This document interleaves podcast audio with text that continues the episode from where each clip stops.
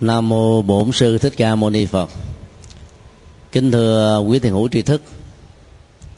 Chủ đề chính của bài kinh 128 là vượt qua tranh chấp. Chủ đề gốc của bài kinh này là kinh tùy phiền não. Ý um, của các nhà biên tập khi dùng từ tùy phiền não để đặt danh cho bài kinh này là mọi nỗi khổ, niềm đau dẫn đến sự chấp trước. Rồi tranh luận hơn thua, giành phần thắng về mình, giật các quyền lợi hoặc là đấu tranh với nhau đó đều phát xuất từ các phiền não. Phiền não đều là những thái độ tâm lý tiêu cực,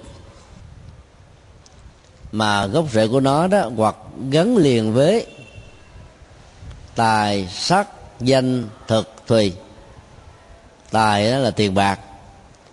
Sắc thì được hiểu chung là hình thái, màu sắc sắc đẹp. Danh thì là tiếng tốt. Thật là ăn uống, tiêu thụ. Thùy là ngủ nghỉ và các phương tiện nhà cửa, dẫn đến là chủ nghĩa hưởng thụ đó nói chung.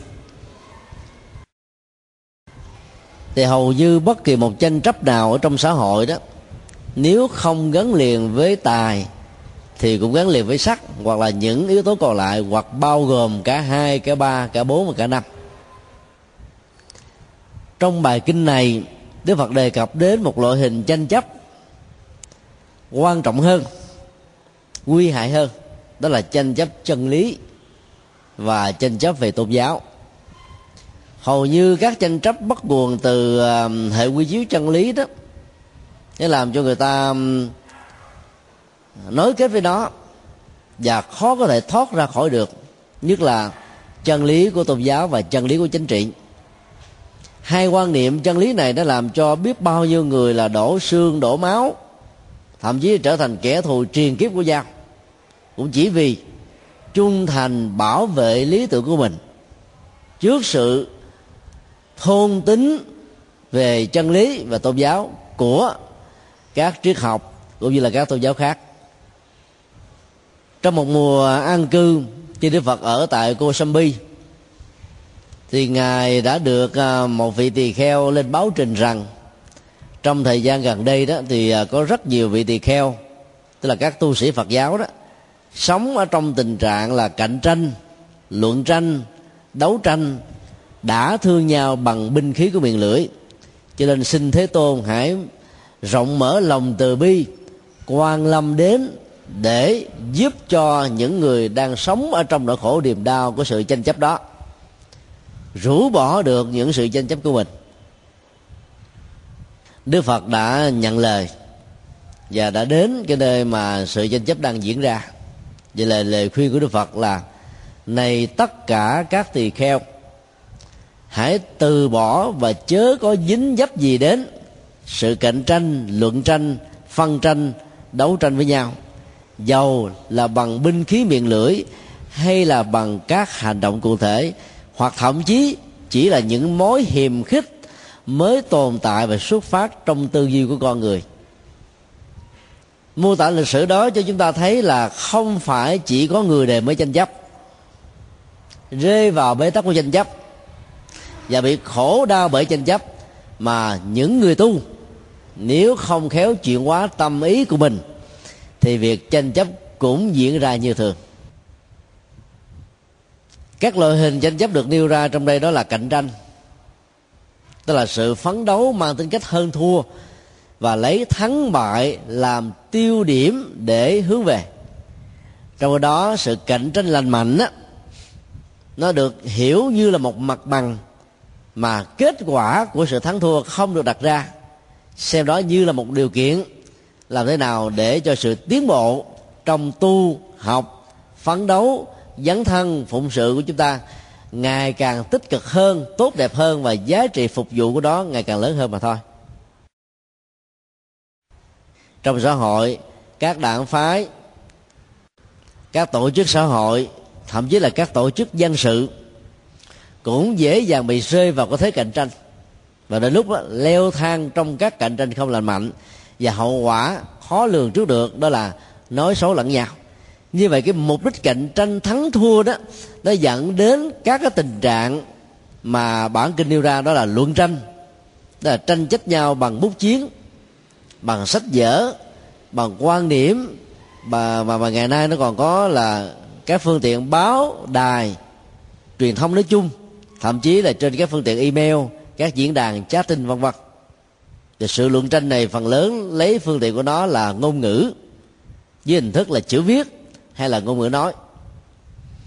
Nếu các tranh chấp bằng luận tranh đó đạt đến một cái mức độ căng thẳng quá cao, mà không có những phương pháp tương nhượng, thương lượng dẫn đến sự hòa đàm, thì nó có thể dẫn đến là sự đấu tranh, tức là giành phần thắng bại và các phương tiện của nó là đã thương nhau.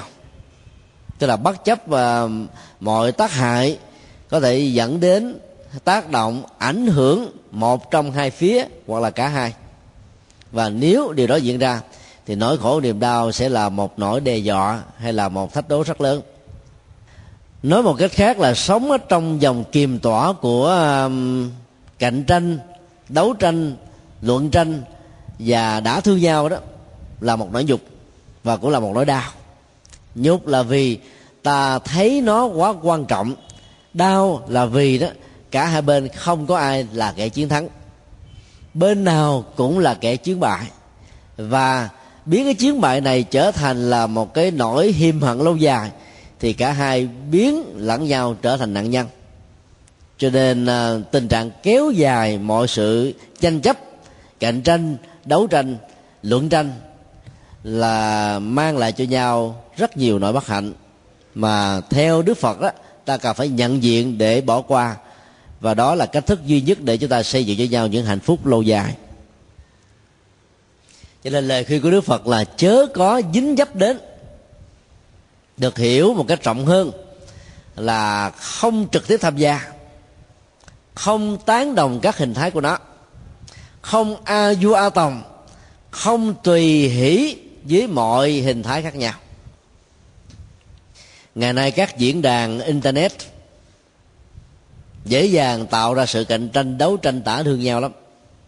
Chỉ cần có một người ăn nói thô cọc hoặc là bất chấp gây ra sự thương tổn của tất cả các thành viên trong diễn đàn, thì lập tức có người khác do sân si, do bực tức, do binh dực do a tòng lập tức dấn thân theo. Và lúc đó lửa sẽ cháy trong diễn đàn. Giống như có một tràng vỗ tay. Thì kéo hàng loạt các chàng vỗ tay khác. Có một tiếng vỗ tay, kéo theo một chàng vỗ tay. Có một tiếng chó sủa, thì hàng loạt các con chó cùng sủa theo. Vì đó là cái cộng nghiệp trong sự giao tranh. Và do vậy, mức độ nghiêm trọng lây lan ngày càng lớn. Và do đó lao vào những cuộc tranh chấp như thế, thì rõ ràng là mất lòng hơn là tìm đến một điểm chung nhất cho những giá trị mà cả các đôi bên đang cùng quan tâm.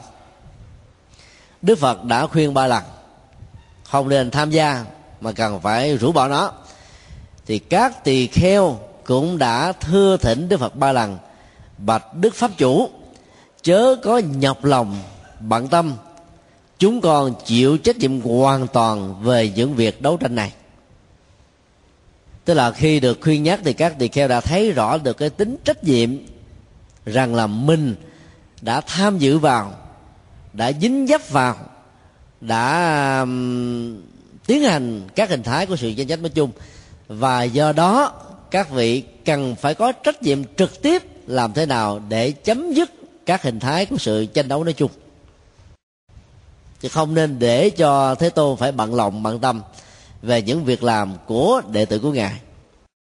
Nếu tất cả chúng ta đều có được thái độ đó, tức là mỗi khi có một sự rầy rà, tranh chấp nào đó diễn ra giữa những người tu, giữa những người thân, giữa những đối tác, giữa những người tham gia trực tiếp hay là gián tiếp, thì chúng ta phải thấy rõ ràng là nhân cũng do ta, duyên cũng do ta, quả phải do ta giải quyết đó, chứ không có cái người nào đứng ngoài cuộc cần phải có chịu trách nhiệm trực tiếp đến đó.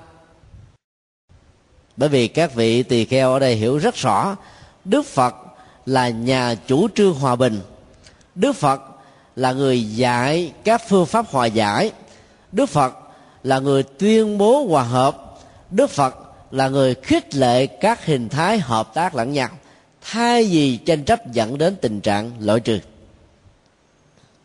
sau khi nghe một số các vị à, xuất gia cam kết rằng là họ có trách nhiệm chấm dứt đó, như họ đã từng dính dấp vào, đức phật đã an tâm rời khỏi chỗ này.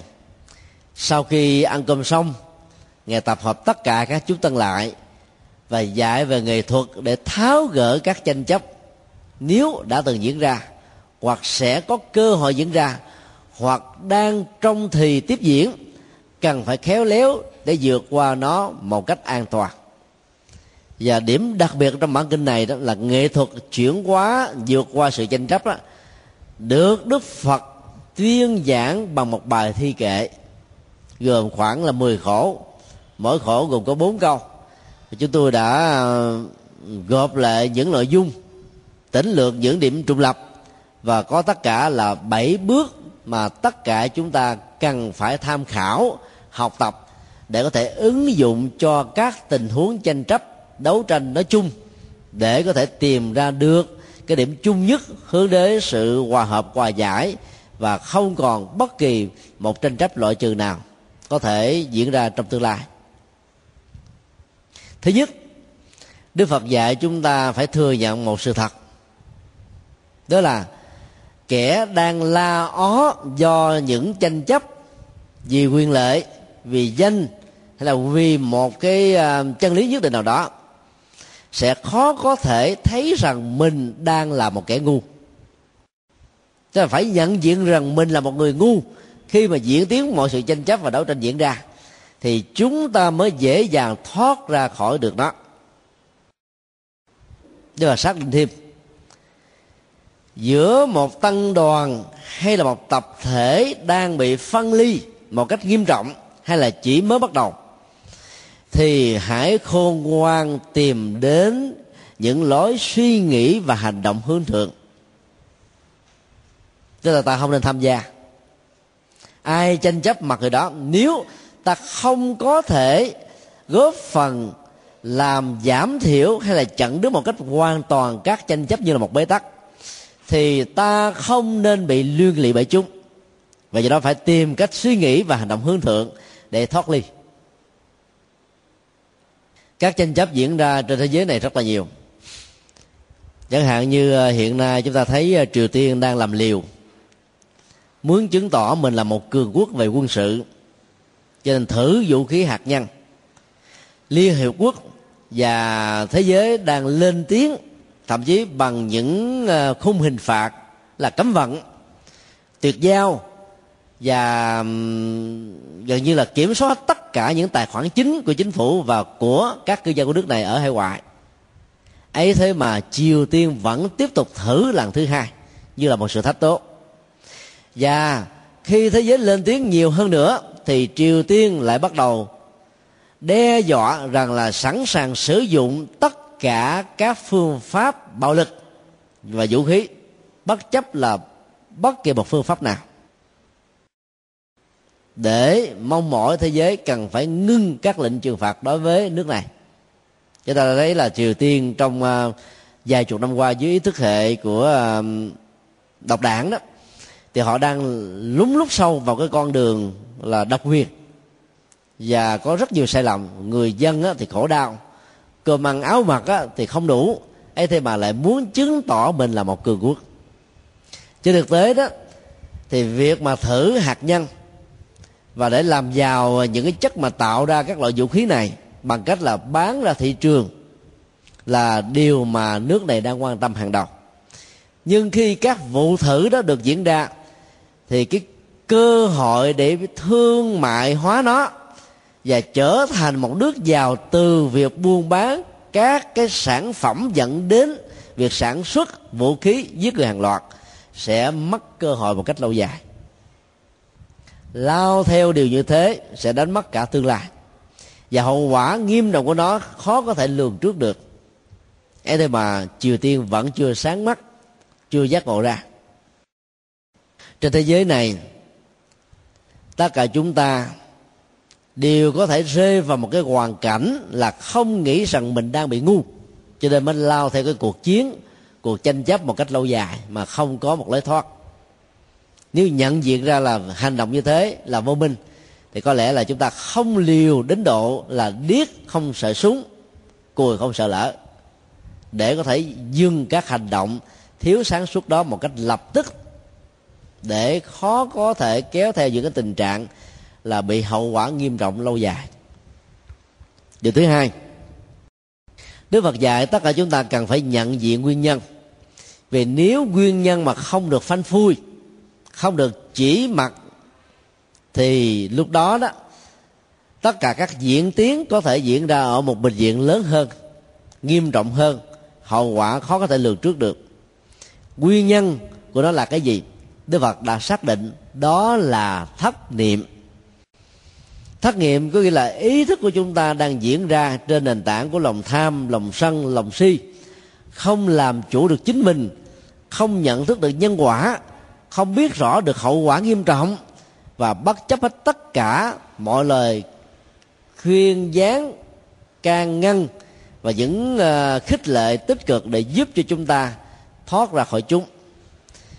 Và do nguyên nhân thất niệm này, đức phật nói là cái điều kéo theo đó làm cho những người bị dính trong những nội dung tranh chấp sẽ bắt đầu có khuynh hướng là nói ba hoa nói thả vàng tức là không còn kiềm chế được và cũng không hề biết mình đi về đâu và thậm chí bất chấp rằng hậu quả nó có thể kéo theo và diễn ra như thế nào.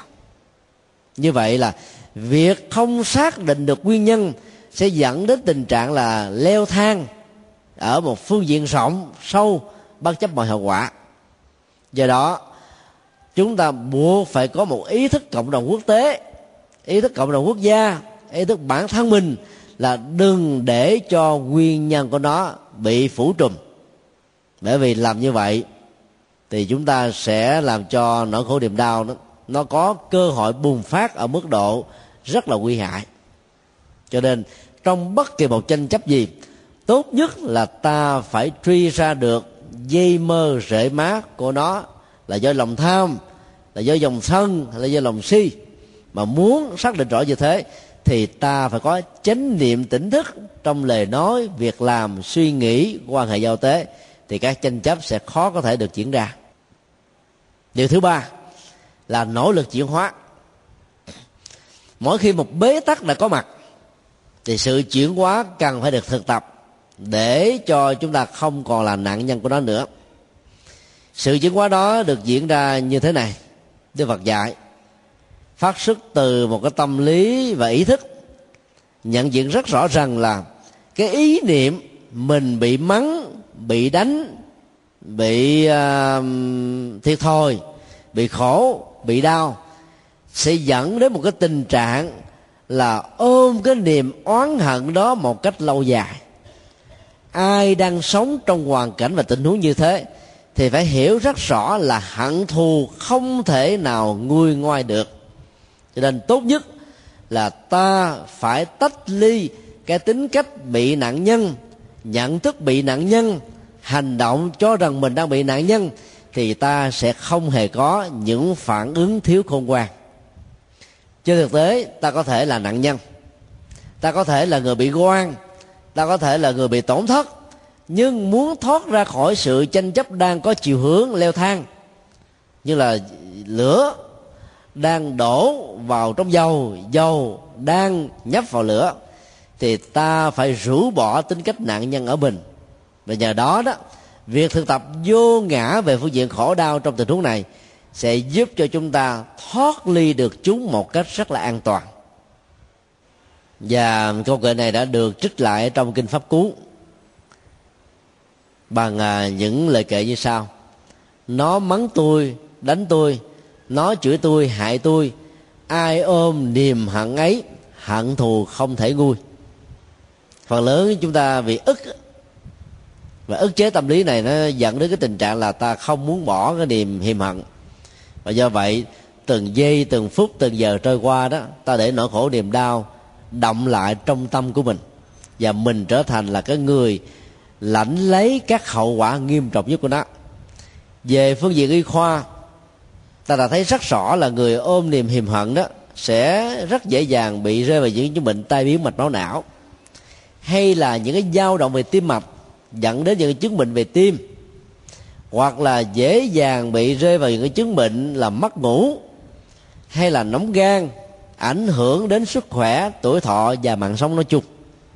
Thấy được những tác hại trực tiếp trên cơ thể, trên cảm xúc trên hạnh phúc của con người chúng ta, thì không dạy gì ta duy trì để cho niềm hiềm hận đó có mặt với chúng ta ngày và đêm, năm tháng, vân vân. Và do vậy, nhận thức chuyển hóa này sẽ giúp cho chúng ta giải phóng cái tính cách nạn nhân một cách thành công. Điều thứ ba là phải à, phát triển nhận thức vi luật rằng hận thù không thể nào tiêu diệt được hận thù. Chỉ có lòng từ bi, sự cao thượng, tha thứ, bao dung, rộng lượng mới chính là các phương thuốc để chuyển hóa được hận thù. Đây là quy luật ngàn đời, không còn một quy luật nào khác. Rõ ràng nó con người dễ dàng có tính cách là phản ứng lại. Những nỗi bất công, những nỗi khổ, những niềm đau những điều không như ý như để trả đũa như để là thách đố và như để ngăn chặn không cho tình trạng bị lấn lướt có thể được diễn ra lần thứ hai. À, hoặc là ở mức độ nghiêm trọng hơn. Nhưng ta lại không biết rằng các phản ứng đối lập tiêu cực này sẽ mở màn và tạo điều kiện cho chuỗi phản ứng của các tranh chấp ngày càng diễn ra ở mức độ nghiêm trọng hơn dĩ nhiên là các đảng phái chính trị khó có thể chấp nhận giải pháp mà đức phật đưa ra. Vì công việc của họ duy nhất là hạ bể đảng phái khác tiêu diệt đảng phái khác nếu có thể có để độc tôn đảng phái của mình để chứng minh ý thức hệ chính trị của mình là số một không có cái gì có thể hơn và khác hơn được. Do đó, đó nhận thức được cái tính cách quy luật này sẽ giúp cho chúng ta tháo gỡ được từ từ dần dần và không còn là nạn nhân của nó. Chúng tôi đã um, nhiều lần đi à, thuyết giảng ở hoa kỳ và úc châu. Mỗi lần à, tối thiểu là từ 2 cho đến là 3 tháng. Và thấy rất rõ các hận thù đó. Nó bám và đeo đuổi con người như là một bóng ma. Mấy chục năm độc lập thống nhất đất nước đã trôi qua, nhưng hận thù đó vẫn đang còn cháy bỏng và do vậy, bất cứ một nhân vật nào, từ ở trong nước đi ra, mà có những lời khuyên giải, buông bỏ hận thù, thì lập tức những người đang sống trong đau khổ của hận thù sẽ quy kết rằng là người đó là cánh tay nói dài của cộng sản. Đang sang nước ngoài với cái chính sách là nghị quyết 36 để hòa giải dân tộc. Và lập tức là có rất nhiều các hành động chống đối, biểu tình, chửi bới xuyên tạc du khống, miễn làm sao để tê liệt quá và vô hiệu quá những con người như vậy.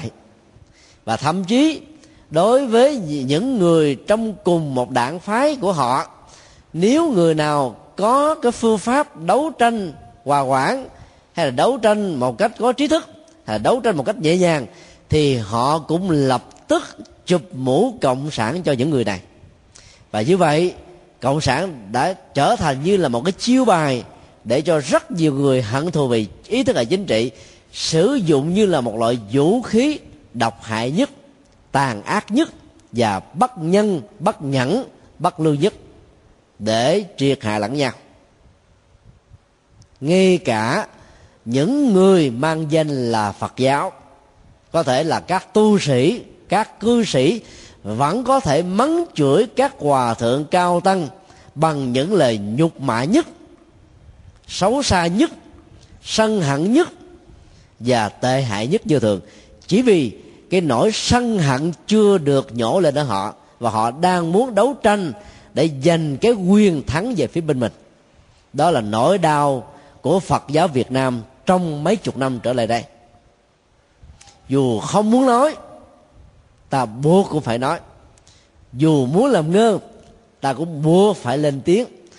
Để ta chứng minh cho mọi phật tử thuần thành biết rất rõ, sân hận, trả thù giết lẫn nhau không phải là tông chỉ của phật giáo. Từ đó, chúng tôi kính đề nghị phụng sự cho phật giáo. Nó khác và có giá trị cao thượng gấp trăm ngàn lần là phụng sự cho một giáo hội phật giáo giáo hội phật giáo có thể có những chính sách gắn liền với ý thức hệ chính trị, có những quan điểm chưa đúng với lời phật dạy, có thể có nhiều tệ đoan, có thể có nhiều chính sách. Nó không còn phù hợp với lương tâm. Thì ta là những người phật tử, bao gồm tăng ni, không dạy gì mà đi theo. Trong khi đó, phụng sự tam bảo, phụng sự phật pháp, thì ta ăn chắc mặt bền, không bị rơi vào bất kỳ một phản ứng phụ nào cả. Cho nên, các giáo hội ngày nay có những khuynh hướng đi xa rời về phật pháp, thì ta cũng nên nói không, và dứt khoát là không nên theo giáo hội đó. Mặc dù giáo hội đó có những giáo chỉ, có những thông điệp, nhân danh là tăng thống, nhân danh là chủ tịch giáo hội, cỡ gì đi nữa, ta cũng nên có một khuynh hướng độc lập vì phật pháp là muôn đời trong khi đó, giáo hội thì có tính thời hạn, cũng giống như là các ý thức hệ, các tổ chức xã hội mà thôi. Nói như thế không có nghĩa là chúng tôi phủ định cái à, nỗ lực chân chính của các giáo hội, hoặc là cái đóng góp rất là lớn của nhiều giáo hội đi đúng tinh thần Phật dạy. Ở đây chỉ muốn nói là một cái điều là chúng ta hãy phòng ngừa. Có rất nhiều giáo hội nhân danh Phật pháp nhưng làm chuyện phi Phật pháp. Tức là khích lệ người ta sống với hạng thù gieo rất hận thù, truyền bá hận thù, và xem việc đó như là tuyên dương chánh pháp và bảo vệ chánh pháp. Thật là ô nhục làm sao, thật là sai lầm làm sao. Và chúng ta phải mạnh dạng và phải sống theo đúng tinh thần Phật dạy là định luật muôn đề phải lấy từ bi, rộng lượng tha thứ để xóa bỏ hạng thù, chứ không phải là đối lập lại với nó. Điều thứ năm, đức phật dạy chúng ta một so sánh nhỏ có ý nghĩa lớn. Đức phật nói, kẻ giết hại, kẻ ăn cắp trâu bò, kẻ cướp giật tài sản, kẻ sống thiếu lương tâm, vì cái quyền lệ của họ với nhau, ấy thế mà họ còn biết đoàn kết để dẫn đến sự thành công. Thì huống hồ là các tu sĩ, các phật tử, những người biết quý trọng đạo đức, tâm linh, giá trị hạnh phúc cho bản thân mình và xã hội chẳng nhẽ không thể nào đoàn kết hòa hợp được sao? Cái lời so sánh như thế chúng tôi cho rằng hết sức ấn tượng. Nó mang như là một yếu tố như là một sự um, khích khích có nghệ thuật. Tức là những kẻ xấu còn biết đoàn kết để thành công. Huống hồ chúng ta là những người tốt, tại sao lại phân hóa để chứng tỏ rằng mình thế này thế nọ?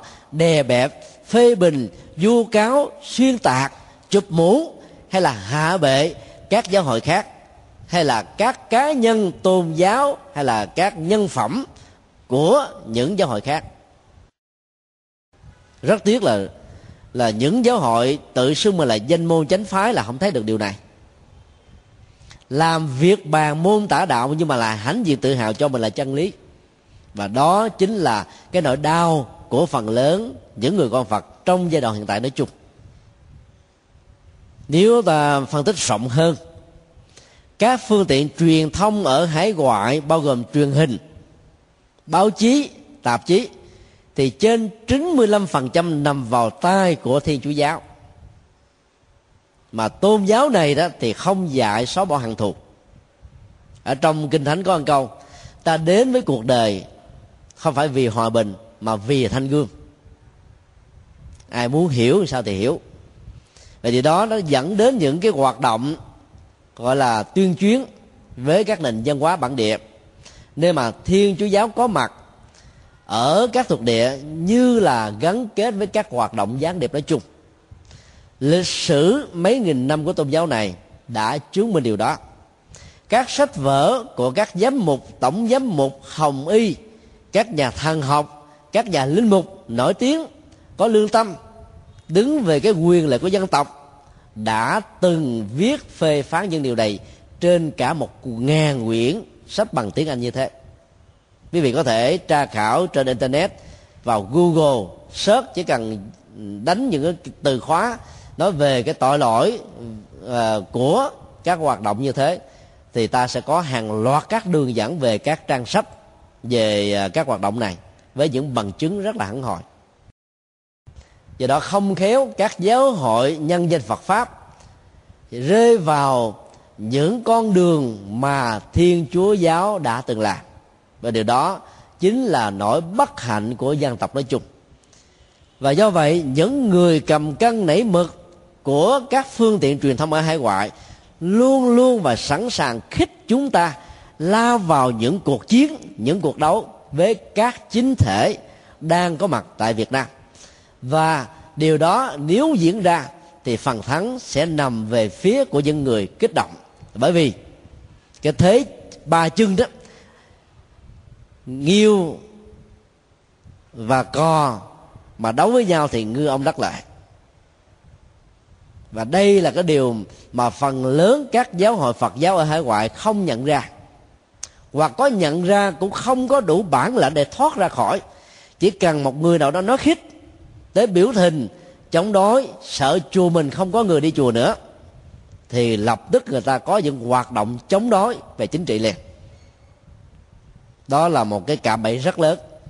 Và phải vận dụng được tinh thần vô ý của đạo phật, nhất là tinh thần vô ý của đức bồ tát quan thế âm, để chúng ta có đủ bản lãnh đứng vững được ở trong những cơn lốc như thế, mà không sợ rằng là phật tử không đến chùa mình rất nhiều phật tử ngày nay đã bị khủng hoảng niềm tin.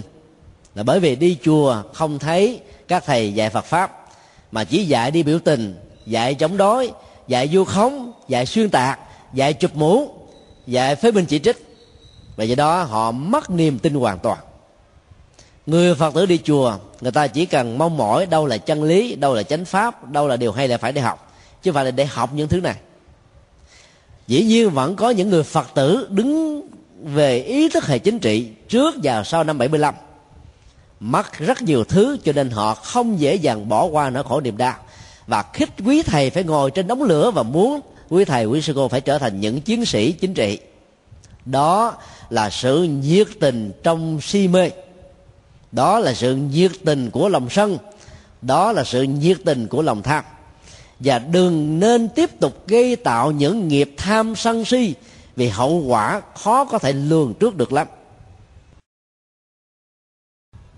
Chỉ cần so sánh với những cái trò tổ chức, so sánh với những kẻ xấu còn biết đoàn kết thì chúng ta cảm thấy dễ dàng bị xấu hổ để không nên trở thành nạn nhân của những hoạt động như thế này. Cách đây vài năm à, khi à, hòa thượng à, thích quyền quang được trả tự do và được tạo điều kiện để đi gặp gỡ nam, trung, bắc để vận động cho một cuộc hợp nhất phật giáo. Thì hòa thượng đã đến thuyết trình tại chùa ẩn quang. Hôm đó chúng tôi đã có mặt và chứng kiến từ đầu chí đuôi. Hòa thượng có kể lại là thủ tướng khải lúc bây giờ yêu cầu hòa thượng hãy ứng xử trên tinh thần từ bi. Và câu đối đáp của hòa thượng rất hay là chẳng những chúng tôi cần ứng xử trên tinh thần từ bi, mà còn phải có hỷ xả nữa. Vì nếu từ bi mà thiếu đi hỷ xả, nó chỉ tồn tại nhất thời. Hỷ là niềm vui, xả là sự buông bỏ quá khứ. Nếu chủ trương đó được áp dụng và được những nhà lãnh đạo của nhiều giáo hội trong và ngoài nước hưởng ứng, thì có lẽ là tinh thần Phật pháp ngày nay đó, nó đã được phát triển rất mạnh lắm rồi. Rất tiếc là có một số nhà lãnh đạo Phật giáo bảo thủ. Chúng tôi à, xin miễn liệt danh. Đã kháng cự lại cái chủ trương sáng suốt đó và dẫn đến một tình trạng là bế tắc với chính quyền tiếp tục được diễn ra. Và bây giờ những nhà lãnh đạo bảo thủ như thế vẫn tiếp tục giấy khởi những cuộc chiến. Và ai, bất cứ một tu sĩ nào hòa thượng cao tăng nào mà kêu gọi hòa giải trên nền tảng của từ bi như là lời phật dạy trong bản kinh này, thì lập tức bị cô lập hóa và bị phê bình hết sức là nghiêm trọng, cho rằng là tai sai, là cánh tay nói dài của cộng sản nói chung. Chủ trương của cộng sản giả sử có hòa giải, thì không thể nói rằng là đạo Phật là tai sai, vì đạo Phật đã có 26 thế kỷ về trước các học thuyết chính trị nào, các giai đoạn chính trị nào đang ứng dụng một cách tình cờ hay là trùng hợp với lời Phật dạy hoặc là tham khảo lời Phật dạy, thì ta nói rằng là những chủ trương như thế là có tiến bộ. Là bởi vì đã học được chân lý mà Đức Phật đã dạy. Chứ không có lý do gì mà ta đi quy kết những người kêu gọi hòa bình, hòa giải là những kẻ tai sai. Đó là những quan niệm tà kiến cực kỳ nguy hiểm và nó còn làm hậu quả cực kỳ nghiêm trọng cho sự phát triển của Phật giáo Việt Nam. Mà nhất là nếu ta đứng trên học thuyết, hiện tại lạc trú, bỏ đi quá khứ, để cho ta thiết lập hạnh phúc và phát triển bền vững ở hiện tại trên nền tảng của chánh niệm và từ bi hệ xã thì lễ lạc cho quần chúng là biết dường nào. Rất tiếc là những kẻ sống ở trong tham sân si khó có thể chấp nhận được quy luật muôn đề mà đức phật đã dạy đó là từ bi diệt hận thù. Hòa thượng quyền quang lúc đó còn dẫn chứng, thủ tướng phan văn khải đã nói, sau năm 75 các hội đoàn trong đó có hội đoàn phụ nữ, chẳng ra gì mà còn nối kết hàng gắn với nhau và bây giờ trở thành những hội đoàn rất mạnh. Chẳng lẽ phật giáo của quý hòa thượng không làm được như thế? Đó là một cái cách nó khích và nó khích có ý nghĩa và hòa thượng đã đối đáp lại, chúng tôi dư sức làm vì đạo phật dạy chúng tôi hòa bình, hòa hợp và hòa giải. Nhưng rất tiếc, lời nói và chủ trương của hòa thượng đã không được những người lãnh đạo trong giáo hội của hòa thượng tuyên dương. Và do hòa thượng là hoàn toàn bị cô lập hóa.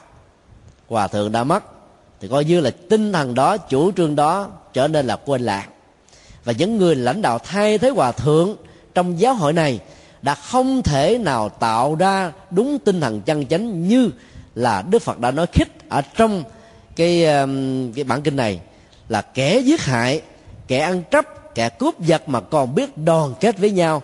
Huống hồ là các tu sĩ, các ông không làm được việc làm như thế hay sao? Điều thứ sáu, đức phật dạy, trong những hoàn cảnh mà sự mất hòa hợp, tranh chấp hận thù diễn ra dầu là mức độ nghiêm trọng hay là mới bắt đầu, thì ta phải biết kết bạn và đồng hành với những bậc hiền trí sống hoan hỷ trong chánh niệm để nỗ lực vượt qua tất cả các hiểm nạn. Như vậy là ta cần phải nối kết hòa hợp với những lực lượng, những tổ chức, những phần tử, những cá nhân và những tập thể đi đúng tinh thần phật dạy để ta nối kết hòa hợp hòa giải nói chung. Hiện nay đó, trong cộng đồng của phật giáo thế giới, nhất là phật giáo việt nam ở hải ngoại, có một cái tổ chức mới, gọi là tăng ni phật tử hải ngoại. Và hoạt động này đó, đang thấy rất rõ là sự tan rã quá nghiêm trọng của các giáo hội ở hải ngoại, quá đặt nặng về vấn đề ý thức hệ chính trị trước và sau năm 75 cho nên đã dẫn đến tình trạng săn phân hóa nghiêm trọng, chụp mũ hạ bệ lẫn nhau. Hòa thượng thích minh tâm ở pháp đứng ra làm như là người khởi xướng cái phong trào này. Tám mươi mấy phần trăm các giáo hội của Việt Nam ở hải ngoại đã hưởng ứng. Gần như là trên 10 giáo phái của Phật giáo Việt Nam đã hưởng ứng, tham gia vào và không muốn hình thành nó như là một tổ chức giáo hội mới, mà xem nó như là một cái tinh thần Phật sự mới, nhấn mạnh bốn phương diện. Đó là hoàng pháp, giáo dục, từ thiện văn hóa để đưa thông điệp của Phật giáo đến với mọi thành phần của xã hội nói chung. Trong khi đó, giáo hội Phật giáo Việt Nam thống nhất trong rất nhiều năm qua nhấn mạnh đến vấn đề ý thức hệ chính trị mặc dầu những nhà lãnh đạo của giáo hội này trong giai đoạn này phủ định rằng mình không hề dính gì đến các hoạt động chính trị, nhưng trên thực tế đó, dưới cái tác động cực đoan của ông võ văn ái, thì các hoạt động đó ngày càng đi xa tông chỉ của đạo phật và tạo sự phân hóa rất là nghiêm trọng. Mặc dầu mang danh xưng là thống nhất, nhưng hoạt động của nó là phá hoại sự thống nhất chụp mũ, nói rất nặng nề, các hòa thượng nỗ lực sự thống nhất Phật giáo nói chung. Và ngay cả 85% các giáo hội Phật giáo ở hải ngoại đang nỗ lực gây dựng một cái phong trào về nguồn.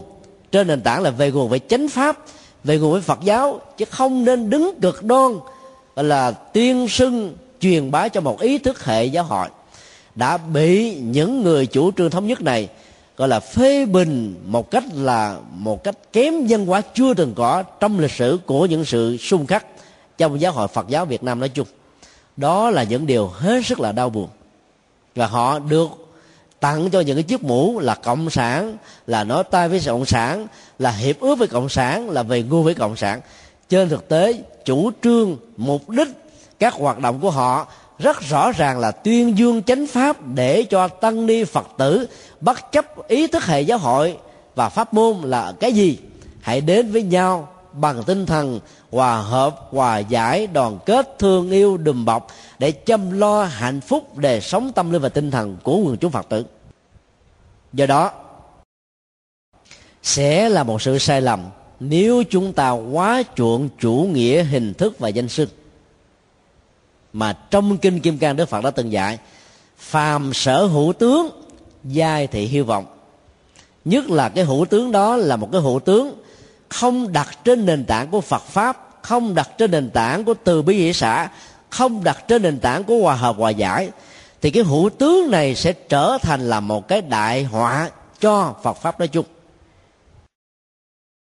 Nhược kiến chư tướng phi tướng, tức kiến như lai nếu ta thấy được tất cả mọi hình thái, một hình tướng, mọi danh xưng, dầu đó là danh xưng của giáo hội nào, không phải là bản chất của danh xưng, nó chỉ là một phương tiện, thì lúc đó ta mới thấy được là sự giác ngộ, ta mới thấy được các phật sự cần phải làm, ta mới thấy được tất cả mọi thứ, không phải chờ đợi đến thuận duyên ta mới hành động phật sự.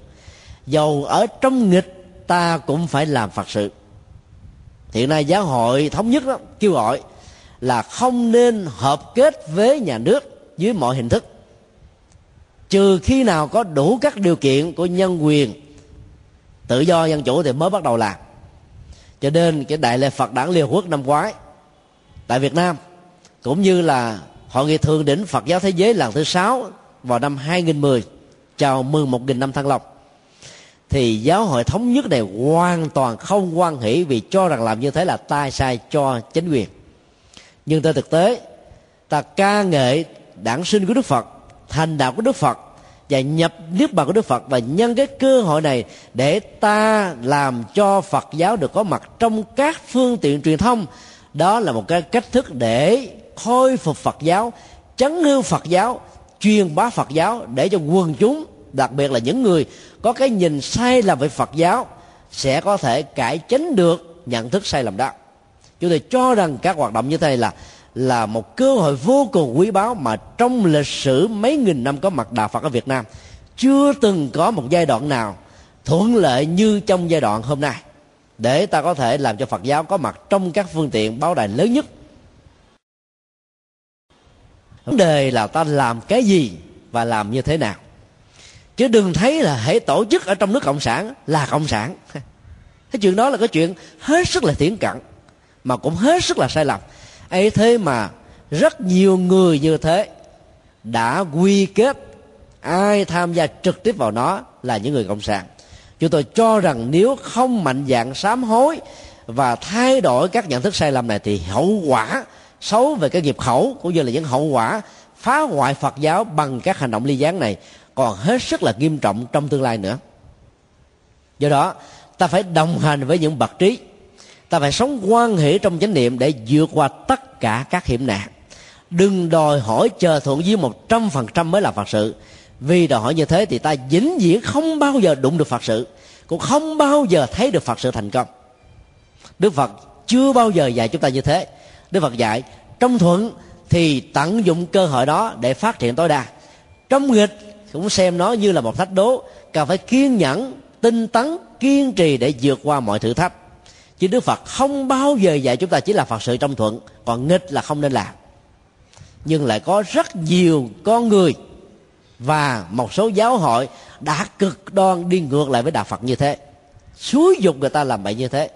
Cho nên chúng ta phải mạnh dạng và không nên trở thành là nạn nhân của những chủ trương sai lầm trái với đạo phật. Điều thứ bảy, đức phật dạy thà như là con voi chúa đơn độc trong rừng sâu. Thà sống đơn độc một mình, chứ đừng bao giờ kết bạn với kẻ ngu. Tức là kẻ giấy khởi sự mất hòa hợp và đoàn kết. Giấy khởi những niềm tin không nền tảng trên nhân quả. Giấy khởi những cách thức sống, những cách thức hành động hoàn toàn đi ngược lại cái quyền lợi ích của đạo phật nói chung tức là quấy luôn và phản bội lại với phật pháp. Tức là ta ta đơn độc chứ đừng nên dính líu gì, kết hợp gì, liên kết gì, ủng hộ gì với các hoạt động của những con người như thế. Đây là bảy bước được đúc kết từ những bài thơ kệ rất là sâu sắc của đức phật. Chúng tôi cũng xin à, đính chính rằng là những điều chúng tôi vừa phân tích nó phát xuất từ những cái bức xúc mà phần lớn tăng ni phật tử của chúng ta trong và ngoài nước đều thấy. Nhưng phần lớn ngại không dám đề cập đến. Vì những lý do rất tế dị vì ai đề cập đến, dễ dàng bị quy kết trách nhiệm, bị gán vào những cái mũ rất là nhiều. Chúng tôi đã bị gán hàng trăm cái mũ cộng sản như thế rồi. Bây giờ có bị gán thêm nữa cũng không sao. Cho nên mạnh dạn nói và sẵn sàng chấp nhận hết tất cả mọi hậu quả, xuyên tạc du khống, trù dập của bất kỳ ai cho rằng là chúng tôi đang à, là cánh tay nói dài của một cái chủ nghĩa nào đó. Chúng tôi chỉ làm cái công việc truyền bá những lời Phật dạy và trung thành với những chủ trương của Đức Phật thôi.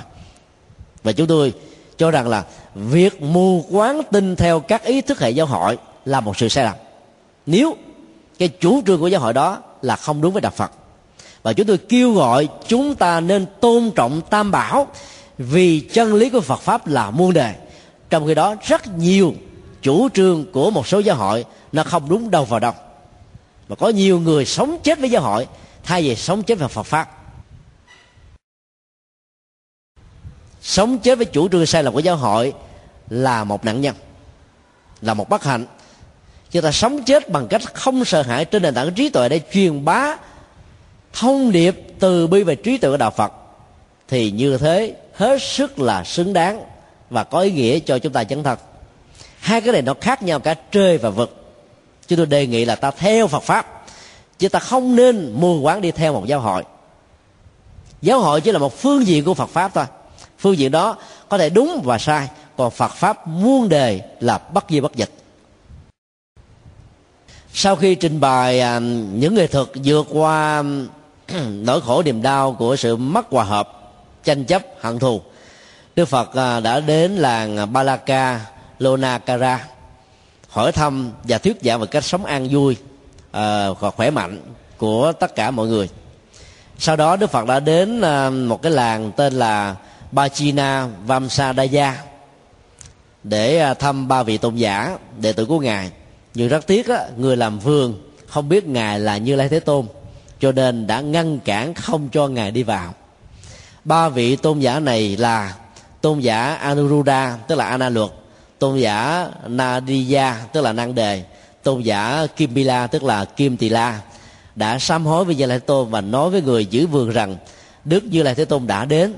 Chẳng những ta phải mời thỉnh, mà còn phải bày tỏ niềm quan hỷ lớn nhất để đón mừng cái sự có mặt vô cùng quý giá và đặc biệt của ngài. Ngài thân lâm ở chỗ nào là một phước báo lớn. Thì đó cho chúng ta thấy là đức phật giống như các nhà vua đi thăng chinh đó mà đi tìm ờ, vào những ờ, làng xã ngõ ngách ở trong cuộc đời để tự mình kiểm nghiệm và chứng kiến đời sống của người dân như thế nào, để xem luật pháp có nghiêm minh hay chưa, người ta có được hạnh phúc hay không, hay là các cái báo cáo của các quan chức chỉ là những báo cáo láo hoặc là báo cáo không chuẩn xác. Đức phật cũng thăng lâm như thế mà không hề báo trước sự có mặt của ngài. Thì lúc đó đó ta mới có thể thấy được rằng là đức phật quan tâm rất là sát đáng đến đời sống tu học của các đệ tử của ngài. Tức là thầm lặng và một cách rất là tình cờ thì cái đó nó mới phản ánh được là cái đời sống đó hạnh phúc đó có thật sự hay không. Chứ còn nếu báo trước á, thì người ta dễ dàng dàn dựng lắm mà dàn dựng nó không còn là tự nhiên nữa. Trong bài pháp đầu tiên đó đức phật dạy như thế này. Này tất cả các tỳ kheo các vị có sống hòa hợp và thấy đó là một lợi ích cho tập thể hay không? Các vị có sống bằng thân nghiệp, khẩu nghiệp, ý nghiệp, trước mặt hay là sau lưng hoàn toàn hòa hợp, hoàn hỷ, quan hệ với nhau hay không? Các vị có từng quan niệm rằng, bỏ cái tâm của tôi, bỏ cái ta của tôi ra một bên, và hòa nhập vào cái ta, cái tôi tập thể hay không? Lấy ý kiến tập thể làm cái quan điểm của mình hay không? Ba vị tôn giả này đã trả lời, bạch như lai thế tôn, trong bao nhiêu năm qua, kể từ khi trở thành một tu sĩ, chúng con đã sống trung thành với chủ trương của ngài đã dạy như thế. Thân của chúng con tuy khác nhau, nhưng tâm chúng con là một thôi. Ở đây chúng ta thấy là nó là một cái mô hình sống hòa hợp, lý tưởng rất là đẹp của đời sống tăng đoàn. Và nhân rộng ra đó, chúng ta có thể xem nó như một mô hình của một đời sống hòa hợp ở trong một gia đình một công ty một tổ chức một đoàn thể. Ở đây chúng ta thấy trước nhất là phải thấy được rằng nó là một lợi ích cho tập thể chứ không phải là lợi ích cho cá nhân. Trong đó có chúng ta. Khi thấy nó là một lợi ích cho của tập thể đó thì những cái mâu thuẫn nho nhỏ những cái khác biệt không đáng kể những uh, cái điều kiện tiêu cực xấu ở xung quanh, có tác động đến chúng ta cỡ gì đi nữa, chúng ta vẫn vẫn phải giữ lập trường hòa hợp đoàn kết, như là một khối thống nhất không có thể phân ly và tách rời. Câu chuyện ngụ ngôn của trung hoa, nếu mỗi chiếc đũa tách rời nhau dễ dàng bị bẻ gãy và một bó đũa 10 chiếc gộp lại cùng một lúc thì không ai giàu là một lực sĩ có thể bẻ gãy được đó thì ta là những người phật giáo phải thấy rõ cái chủ trương như nước hòa với sữa bất khả phân ly là điều được xem như là tinh hoa và bản thể của đời sống mà những người phật giáo cần phải hướng về. Và đó chính là một cái lễ to lớn nhất mà chúng ta cần phải thấy. Điều thứ hai, trước mặt như sau lưng, ta nói bằng tán dương, bằng từ hỷ công đức thì ta phải thống nhất trước sau như một. Bằng lời nói và bằng việc làm. Nói được là làm được làm được là nói được. Chứ có nhiều người chỉ ngoại giao, chỉ xã giao thôi, khen ngợi trước mặt, rồi phê bình sau lưng, hòa trước mặt, nhưng không bằng lòng ở sau lưng. Đó là những cái cách sống hết sức là giả dối và nó không có giá trị đích thực. Và đức phật dạy, khuyên tất cả chúng ta phải thống nhất được cái tinh thần trước mặt hay là sau lưng với những hòa giải như thế thì ta mới có thể có được một cái hội chúng hạnh phúc được. Điều thứ ba là phải bỏ cái tôi của mình ra một bên và lấy cái tôi hay là cái tâm của tập thể làm chính, làm hệ quy chiếu. Thì lúc đó mọi sự khác biệt của từng cái tôi nho nhỏ sẽ được gọt mài, dũa làm sao để cho nó trở thành là một cộng nghiệp hòa hợp cho tập thể nói chung. Thì lúc đó đó chúng ta sẽ sống một cách rất là yên vui hạnh phúc trong những sự khác khác biệt này. Như cái lời à, à, khẳng định của ba vị tôn giả thân của chúng con tuy khác tức là có cao có thấp có mập có ốm có già có trẻ nhưng tâm của chúng con là một. Một ở đây như là nước và sữa. Đó là một cái mô hình sống cực kỳ mẫu mực và cực kỳ lý tưởng. Các vị à, tỳ kheo trong thời đại đức phật đã làm được mặc dầu cũng có rất nhiều người là chống tranh chấp với nhau, có sự hướng dẫn, có sự quan tâm, chăm sóc của đức như là thế tôn. Ấy thế mà, những chuyện rây rà vẫn có thể diễn ra. Đức phật mới đề nghị là các vị hãy trình bày cái kinh nghiệm sống hòa hợp đoàn kết, thân khác nhau và tâm là một của các vị cho tất cả mọi người ở đây cùng biết. Ba tôn giả mới trả lời tường tận như thế này. Thứ nhất là chúng con à, nêu ra cái tiêu chí sống chánh niệm không có phóng dật chánh niệm là thấy rất rõ hành động, lời nói, việc làm, tâm, dòng cảm xúc của mình đang diễn ra theo chiều hướng tích cực hay là tiêu cực, tốt hay là xấu, để dừng nó mà không bị các phản ứng phụ. Không phóng dật có nghĩa lúc nào cũng tinh tấn hướng về cái tốt, cái hay, cái hòa hợp, cái cao thượng, để mang lại hạnh phúc cho mình và cho người. Nhờ hai tiêu chí đó, cho nên chúng con đã mặc định với nhau như thế này. Ví dụ, ai đi khắc thực mà được quần chúng cúng đầy cái bát của mình. Mà có cơ hội đi về trước á, thì không phải là để nghỉ ngơi. Hãy tận dụng cái thời gian còn lại trong khi những người khác chưa về kịp. Dọn sẵn uh, cái nơi để ăn cơm nước để uống làm vệ sinh thật là sạch sẽ.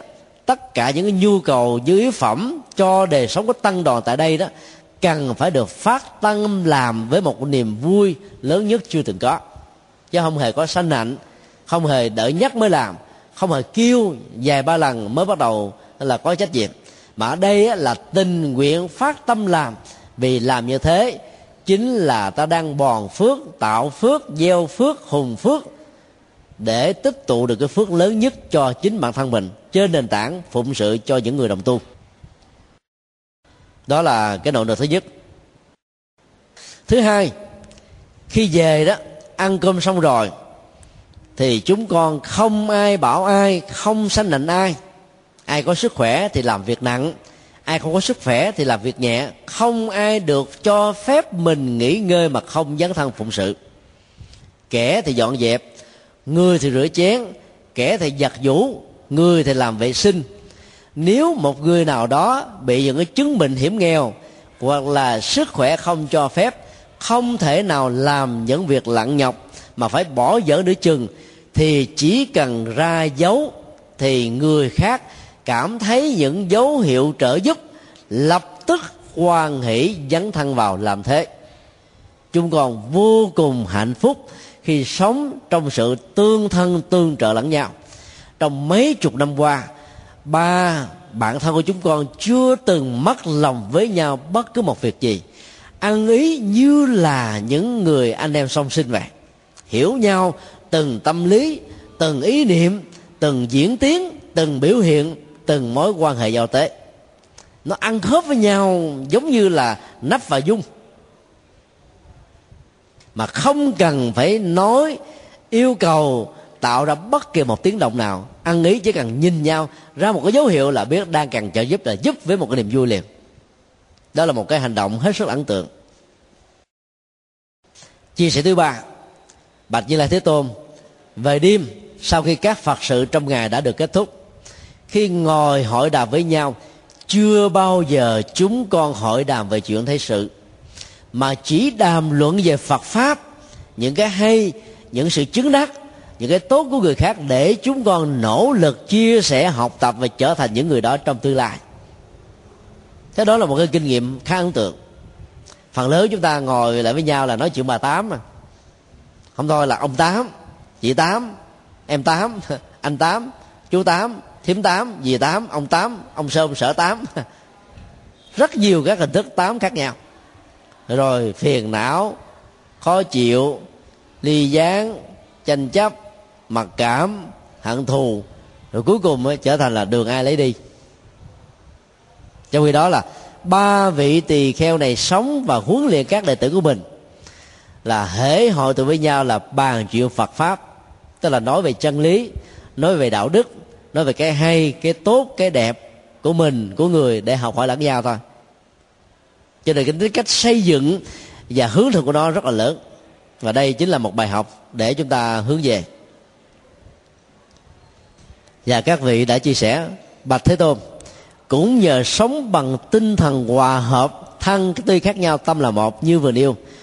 Chúng còn thấy là hào quang nó tỏa ra trên cơ thể và trong tâm thức của mình. Và chúng con đã có được sự hiện khệ của sắc pháp. Ta thấy rất rõ mọi sắc pháp, mọi hình thái, mọi con người ở trong cuộc đời này, thế này, thế kia, tốt và xấu, để ờ, có thể thấy rõ được nguyên nhân. Của những bế tắc để vượt qua chúng một cách dễ dàng rồi các ngài cũng không à, giấu đi những cái à, cái khuyến khuyết của mình. Tuy nhiên, cái hiện tượng hào quang xuất hiện trên chúng con, trong tâm trí của chúng con chỉ tồn tại một khoảng thời gian ngắn. Xin như lai thế tôn hãy khai thị làm thế nào để duy trì chúng một cách lâu dài. Có nghĩa là các thành quả tu tập, không phải lúc nào nó cũng có có hoài với mình. Có lúc nó bị mất đi. Dĩ nhiên là nó có nguyên nhân. Nguyên nhân về tâm nguyên nhân về hoàn cảnh, nguyên nhân của mình, nguyên nhân có mười của người hay nguyên nhân của những cái tổng thể đó. Nhân cơ hội đó, đức phật đã chia sẻ kinh nghiệm của bản thân ngài. Trước khi giác ngộ trở thành bậc vô thượng chánh đẳng nói giác, ta cũng đã từng nỗ lực như các vị. Ta cũng đã từng chứng đắc có được hào quang và ánh sáng như các vị, nhưng sau rồi nó bị mất đi. Sau khi phân tích về nguyên nhân, ta nhận diện ra nó có 11 thứ như thế này và bây giờ ta khuyên tất cả các vị và những người có mặt tại đây, hãy học tập và vượt qua chúng, vì nó là các phiền não theo đuổi chúng ta như bóng không rời hình. Và thuật ngữ Phật học gọi đó là tùy phiền não tức là tùy hành, là đồng hành, là có mặt, ngấm ngầm hay là công khai, có mặt ban ngày hay là ban đêm, có mặt khi mà tâm chúng ta mất sự kiểm soát. 11 thứ đó bao gồm, trước nhất là thái độ nghi hoặc. Rất nhiều người nghi sự tốt bụng của người khác, nghi chân lý, nghi đạo đức, nghi không có đề sao, nghi rằng mình không thể nào làm được việc tốt, nghi cái tốt của người khác là có một mục đích xấu. Tất cả những mối hoài nghi này sẽ làm cho chúng ta không thể nào sống hòa hợp đoàn kết ở trong những chủ trương đẹp và hay được. Càng phải vượt qua. Thứ hai là không có như lý tác ý, tức là người ta nói một đường mình lý giải một nẻo, chụp mũ một kiểu, phê bình chỉ trích xuyên tạc theo một cách thức khác nhau mục đích người ta nói tốt thì mình không thừa nhận. Rất nhiều người phê bình chỉ trích các hòa thượng ở Việt Nam, bao gồm hòa thượng Thanh Từ, ra hải ngoại giảng pháp là cộng sản không chịu lắng nghe hòa thượng hay là các vị giảng pháp đó nói cái gì? Có đúng Phật pháp hay là không? Có truyền bá chính trị hay là không? Có tuyên dương một ờ, chủ nghĩa nào hay không? Không cần thèm nghe và nếu ai yêu cầu nghe thì họ trả lời một cách như thế này. Tôi làm nghe làm gì? Ai thèm nghe ông đó? Ông đó là cộng sản nghe để làm gì? Hết sức là thiển cận. Hết sức là là là là là là, là thiếu uh, nhận sức sáng suốt.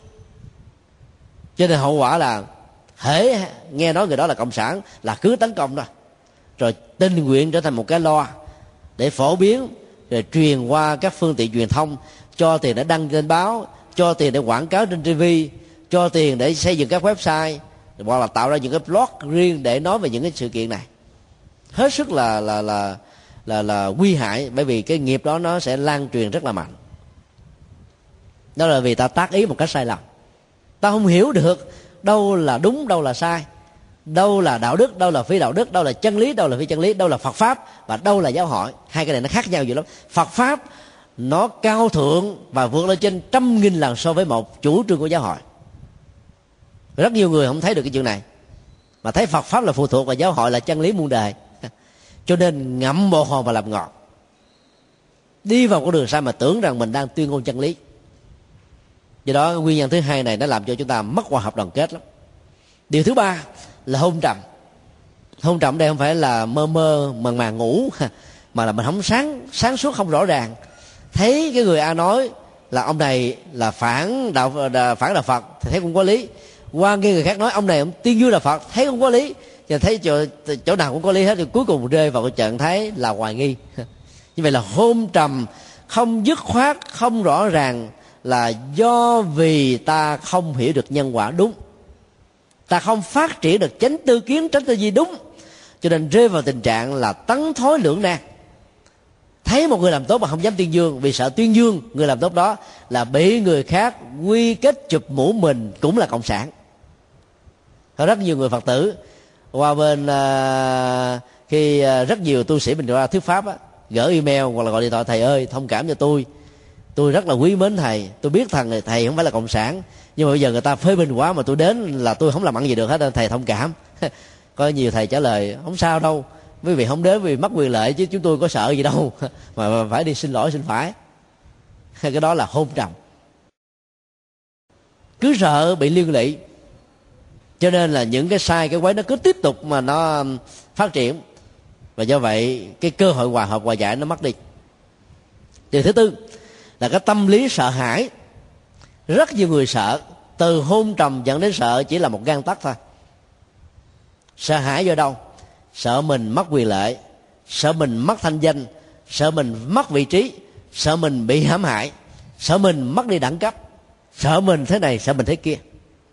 Cho nên làm việc sai, vật là tách ly với việc tốt, tách ly với người tốt, tách ly với những người tuyên bá, tuyên bố những điều tốt. Đó là một tổn thất, đó là một sự à, thiệt thòi rất lớn về phía bản thân mình. Cho nên đức phật đã dạy trong rất nhiều bài kinh sợ hãi là kẻ thù của tiến bộ ngoài một điều duy nhất là sợ hãi những điều xấu thôi. Sợ hãi những điều xấu là một người tốt. Để ta không trở thành là nạn nhân của điều xấu. Còn sợ hãi điều tốt, sợ người tốt, sợ chân lý, sợ đạo đức và sợ những những giá trị tích cực là ta sẽ trở thành là lực lượng đối lập. Sư bà đức viên mà chúng tôi đã từng kể với vị nghe. Chủ trì chùa đức viên đã từng bị quy kết là cái chùa cộng sản. Vì dám mạnh dạng, thỉnh hòa thượng thích thanh từ về thuyết pháp, mấy ngàn người đã đến biểu tình chống đối sư bà. Sư bà vẫn thản nhiên tổ chức giải thuyết pháp diễn ra. Và trong suốt thời kỳ thuyết pháp có nhiều người từ các hành động si mê chống đối dẫn đến tình trạng là thán phục hòa thượng vì thấy hòa thượng vẫn điềm nhiên thuyết giảng như không có chuyện gì. Và chính vị hòa thượng lãnh đạo cái phong trào biểu tình chống đối hòa thượng tinh từ trước khi hòa thượng trở về lại việt nam đã đến xin sám hối vì cái hành động si mê của mình. Chúng tôi xin không nói tên, vì lý do tế nhị. Ấy thế mà rất nhiều người cực đoan vẫn tiếp tục chống đối hòa thượng thanh từ là cộng sản do đó hòa thượng không hề dấn liếu gì đến ý thức hệ chính trị. Trước năm 75 cũng thế, sau năm 75 cũng thế. Cái gì là cái hận thù nó là một con bạch tuộc.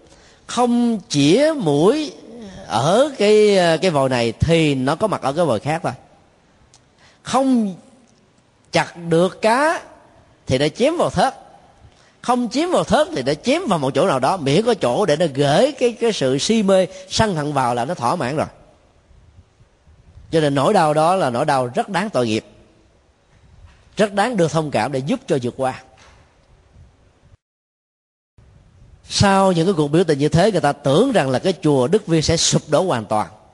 Ấy thế mà ngôi chùa đó, theo cái kinh nghiệm của chúng tôi, thuyết giảng gần 100 ngôi chùa ở úc và ở hoa kỳ, là thịnh nhất ở trong cộng đồng phật giáo việt nam ở hải ngoại mỗi một ngày chủ nhật có trên 500 người đến để sinh hoạt người lớn là sinh hoạt nghe pháp tụng kinh trên chánh điện. Các trẻ em á, sinh hoạt gia đình phật tử. Trẻ thơ đó là học các lớp tiếng việt ở dưới tầng hầm của chùa. Bây giờ sư cô chủ trì rất là trẻ ấy thế mà niềm tin của phật tử vẫn không hề sút giảm. Và việc xây chùa mở ni xá của chùa đức viên này là cực kỳ nhanh. Là một cái rụp là không hề mắc nợ gì cả. Trong khi đó nhiều vị hòa thượng nhiều vị thượng tọa đã từng chống đối chùa này, chùa kia dưới hình thức là ý thức hệ chính trị, biểu tình thế để nọ, ấy thế mà đến bây giờ cắt một ngôi chùa chưa xong. Như vậy, cái nỗi sợ hãi rằng là tổ chức thuyết pháp cho những vị chân tu là sẽ bị cô lập hóa và một hiện thực là hoàn toàn cách xa. Nỗi sợ đó phát xuất từ sự thiếu hiểu biết chính chắn còn cái hiện thực đó ta làm đúng phật pháp thì nhân quả và phước báo sẽ được gia tăng. Thì chùa đó ngày càng thịnh hơn chứ không bao giờ bị suy sụp. Nguyên nhân thứ năm đức phật nói là có nhiều người bị phấn chấn quá vui quá đà mà bị rơi vào cái tình trạng là mất đi cái sự tiến tu hoặc là bị sa ngã thế này thế kia.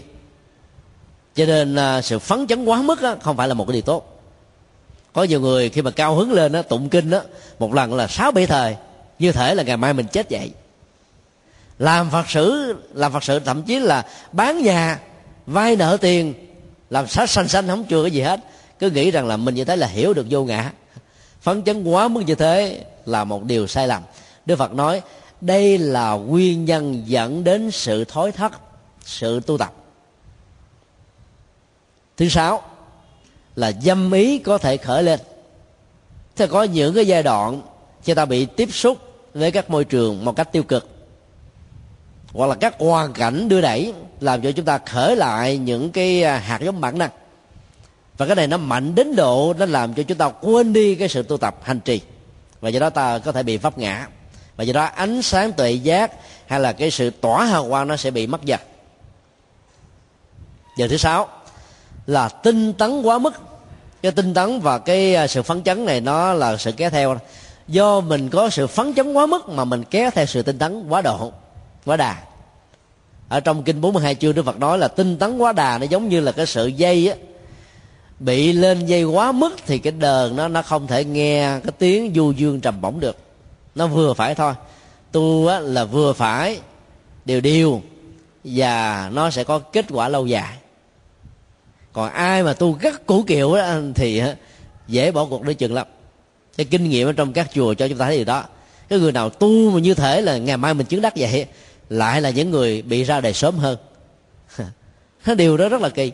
Cũng hết sức là là lạ mà ta chúng ta cần phải quan tâm. Trong đó cái người tu ở cái mức độ trung bình thôi. Nhưng mà có căn bản có phương pháp điều độ thì nó lại có một cái bước đi rất là lâu dài. Điều thứ tám là thiếu tinh cần như là một sự đối lập. Tức là giải đại quá mức tức là lè phè quá mức tàn tàn quá mức.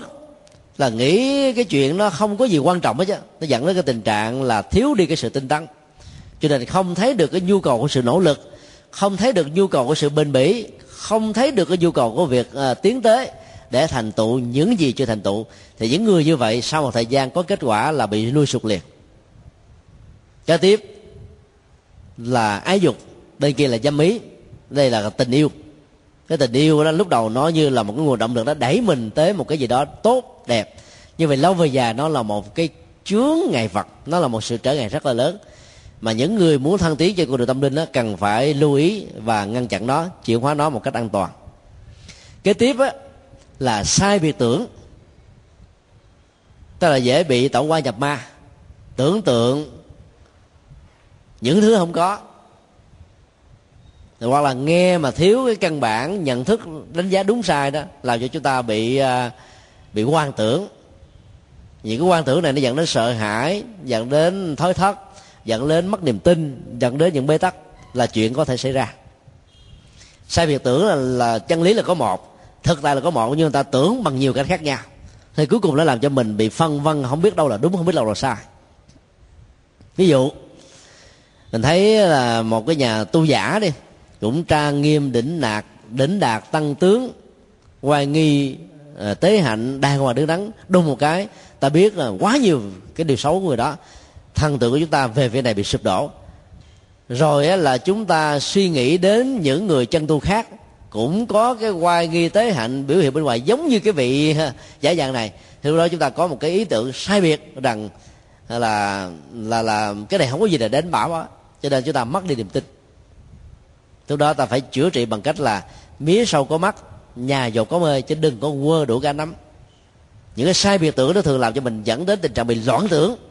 Hoặc là hôm nay mình suy nghĩ thế này ngày mai mình suy nghĩ thế khác. Bữa sáng á, mình quyết định theo cái kiểu a bữa chiều á, là mình đổi theo cái kiểu b. Tức là sai biệt không có lập trường không dứt khoát không có một cái gì là kiên định bền bỉ hết. Thì cái đó nó là một trở ngại cho vấn đề tu tập rất là nhiều thứ 10 đó thứ 11 đó là quá chú tâm vào sắc pháp. Tức là quá đặt nặng về chủ nghĩa hình thức về hình thái về danh sưng về uh, các cái uh, biểu hiện bên ngoài. Và những người như thế thì dễ dàng mất đi hào quang và dễ dàng mất đi trí tuệ lắm. Đức Phật nói là trước khi thành đạo đó ngài cũng bị rơi vào 11 loại phiền não tập kết này. Và rất may mắn ngài đã vượt qua cho nên đã chứng đắc được giác ngộ và giải thoát. Và Đức Phật khuyên tất cả các vị xuất gia cũng nên nương theo cái cách tu tập chuyển hóa 11 loại phiền não này mới có thể có được cái kết quả hành trì và chứng đắc lâu dài. Sau đó thì Đức Phật đã dạy um, các cách chuyển 11 loại phiền não này bằng ba loại tu. Thứ nhất là tu tập thiền định, có tâm thì có tứ. Phương pháp thứ hai là hãy thực tập thiền định có hỷ. Phương pháp tu tập thứ ba là thực tập thiền định là có được cái à, cảm nhận à, hạnh phúc sâu sắc. Dẫn đến cái tình trạng là thiền định với sự buông xả các hạnh phúc mà mình đang có mặt này. Như vậy là cái điều kiện ban đầu lấy cái hạnh phúc làm cái điểm hướng về. Sau khi đạt được hạnh phúc rồi, ta phải rũ bỏ nó như là một thành quả, thì ta mới đạt được cái đích điểm hạnh phúc cao thượng và chân chính nhất đó là ba phương pháp tu tập để vượt qua 11 loại tùy phiền não. Thì lúc đó hành giả sẽ trở thành là một con người sống hòa hợp, hạnh phúc, an vui, chứng đắc, có hào quang, có trí tuệ, hiện đời và đời sau. Và dĩ nhiên là muốn tái sanh về cảnh giới nào cũng sẽ được như ý muốn. Đó là nội dung chính ờ, của bài kinh 128 là kinh tùy phiền não.